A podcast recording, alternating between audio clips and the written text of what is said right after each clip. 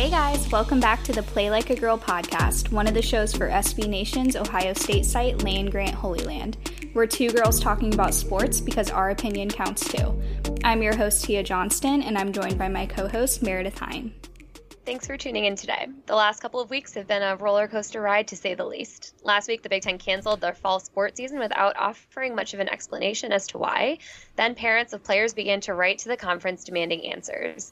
Justin Fields started a We Want to Play petition, which drew nearly 300,000 signatures.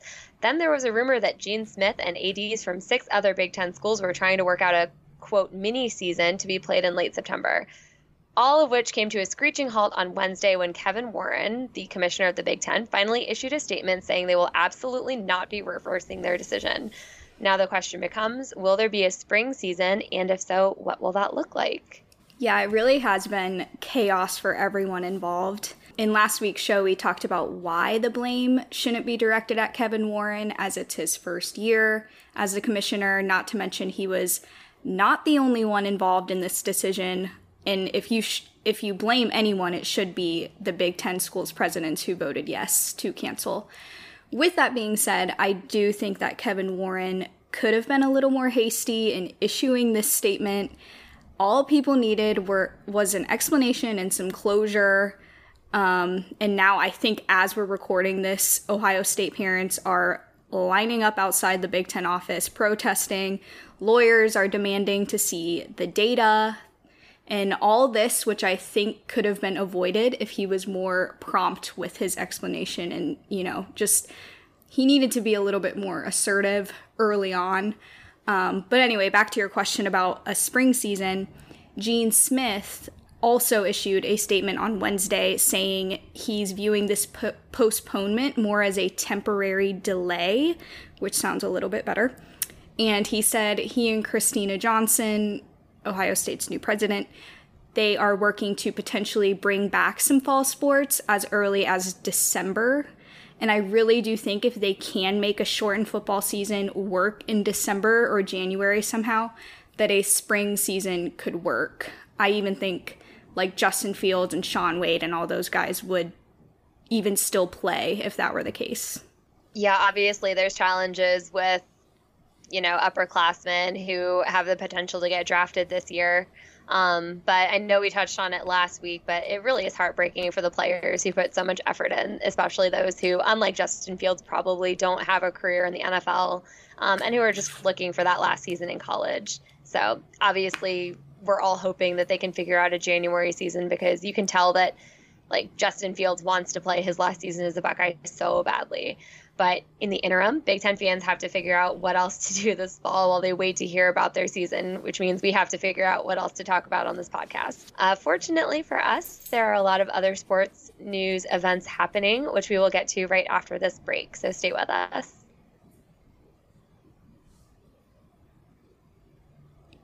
So, we're going to jump right into our non Ohio State related content with a rather touchy subject, if you missed it, Toronto Raptors president Masai Ujiri issued a statement Thursday afternoon in his first public comment since video footage showed an altercation between himself and a San Francisco area sheriff's deputy after the Raptors won the NBA Finals in 2019. So, this video, which was released on Tuesday, showed the president and the officer get into this like shoving match because they won and so Masai wanted to get onto the court to celebrate the president of because, the team. Because he's the president. yep. The president of the team that just won the NBA finals. This is not this is not storming the court. no. The president. And he's walking down, he's getting his, you know, pass out of his pocket and the this police officer shoves him and I'm pretty sure he says something like stay the F back or stay the F away. I don't even know. Something that was so uncalled for. And we will link the video because I'm not even exaggerating. Like the man was walking to the court. So then on Thursday, Masai said it was an exhilarating moment. Yet, unfortunately, he was reminded in that moment that despite all of his hard work and success, There are some people, including those who are supposed to protect us, who will always and only see him as something that is unworthy of respectful engagement, and there's only one indisputable reason why that is the case because he is black. Meredith, this makes me so angry. Yes. Yes. yes. So I, like it's just unfortunately we've discussed this topic in so much detail and yet it keeps surfacing. And the thing that really enraged me, and I didn't do enough research into this, so um, if it's not true, I sincerely apologize. But apparently, the officer is suing for emotional damages. He's suing Ujiri for emotional damages related to this incident. And it's like, buddy, like you you did a you did a bad job. You did your job poorly and you assaulted someone who was simply trying to make his way to the basketball court because his team had just won the NBA finals. And regardless of if he is the president, if he was just a random fan, like no one should be shoved in that way. No. Like that's such a good point. He was he was walking, he was walking. What? yeah. You don't you don't just push people who are walking. What get what gives you the right to think that you can do that, officer? Yeah. So the like, reason this is like all coming back up, the officer issued issued a lawsuit first.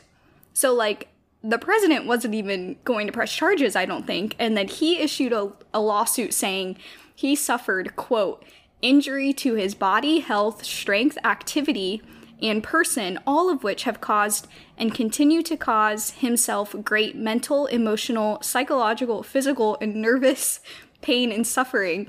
The officer said this, and I'm laughing because when you watch this video, you are going to realize that he was hardly even touched. And he is the one who shoved the president, I mean, shoved him away and said, I looked it up, back the F up, as the president of this NBA team tried to walk past him. And he, there are people literally yelling at this officer, like, he's the president, let him through. Like, they're trying to tell this man who he is and he's not backing down. It's just like he hates this man for no reason. It's just incredibly upsetting. And as the more I've been reading about this, so first of all, the Raptors are in the playoffs right now in the bubble. They improved to 2 0 versus the Nets Tuesday.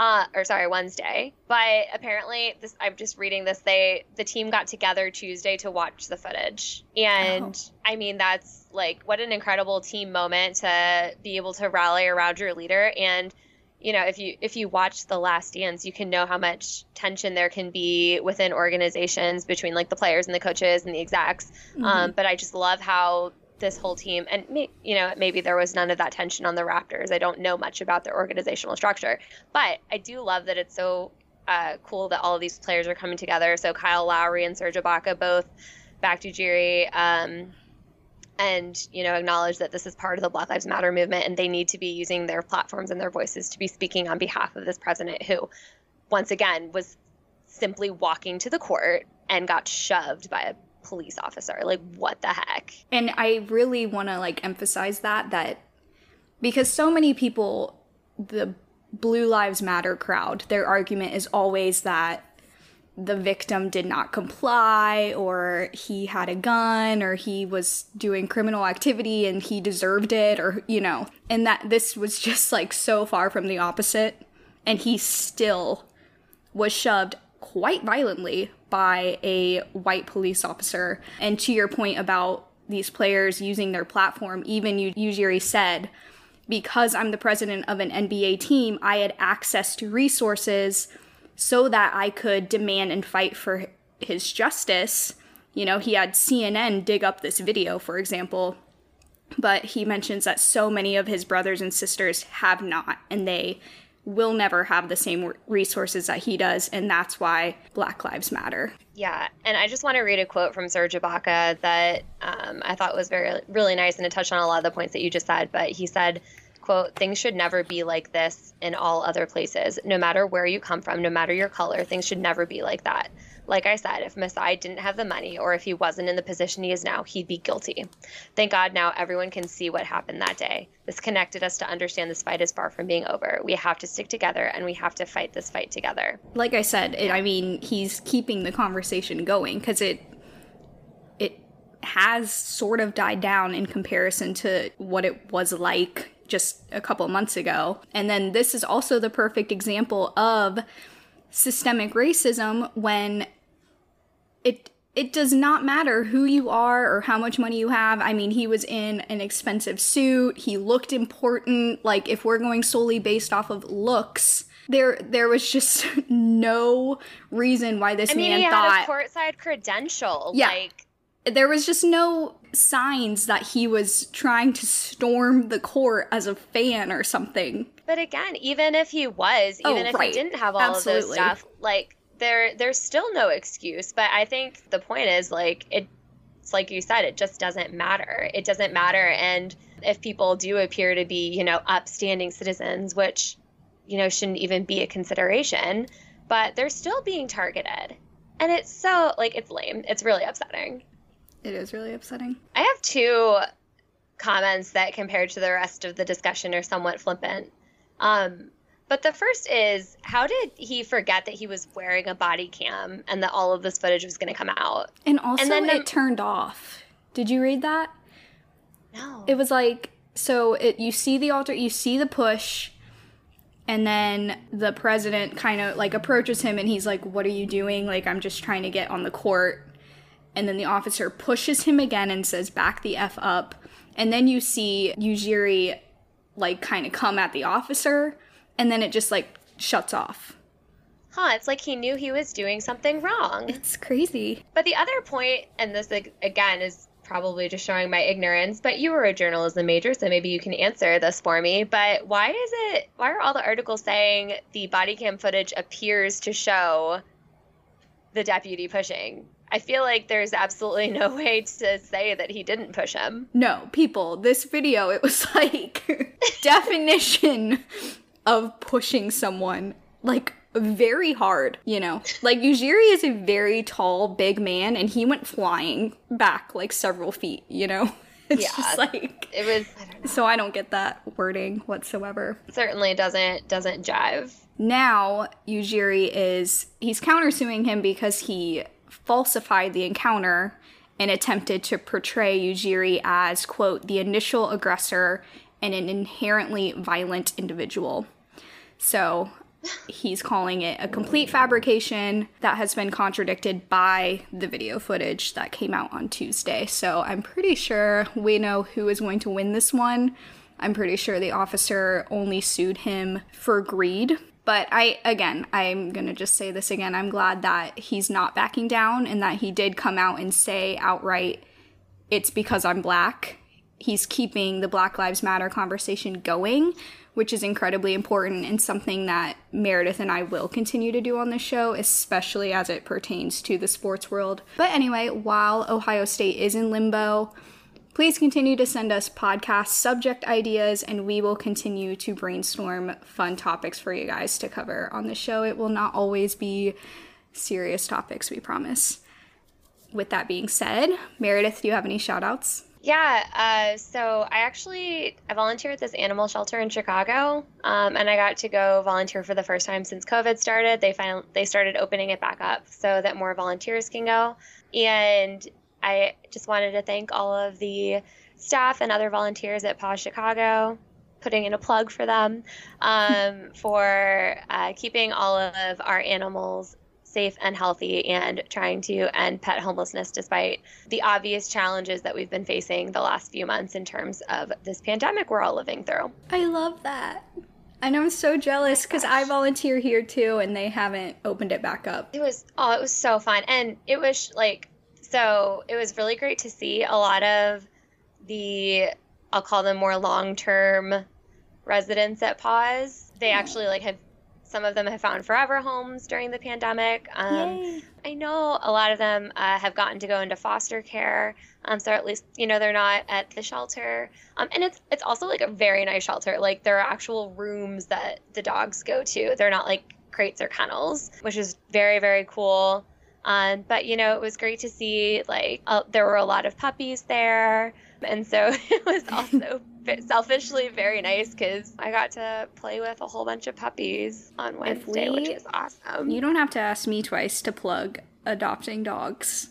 we can end this show every single time with me telling you people to adopt, don't shop. Let's Especially... do it. And cats, and also cats, and maybe turtles and horses if you have well, the yeah. space. I mean, if you're not like deadly allergic to cats, I can't relate, but they Wait, need homes as well. Cats? Oh yeah. Like oh, my oh, whole so face will just start itching oh no. I, I didn't used to like cats, but now we have a cat and I love her so so much. She's sitting here recording with me. I love I like love being around cats because I can't help myself with like picking them up and petting them and then I just have to take a Benadryl.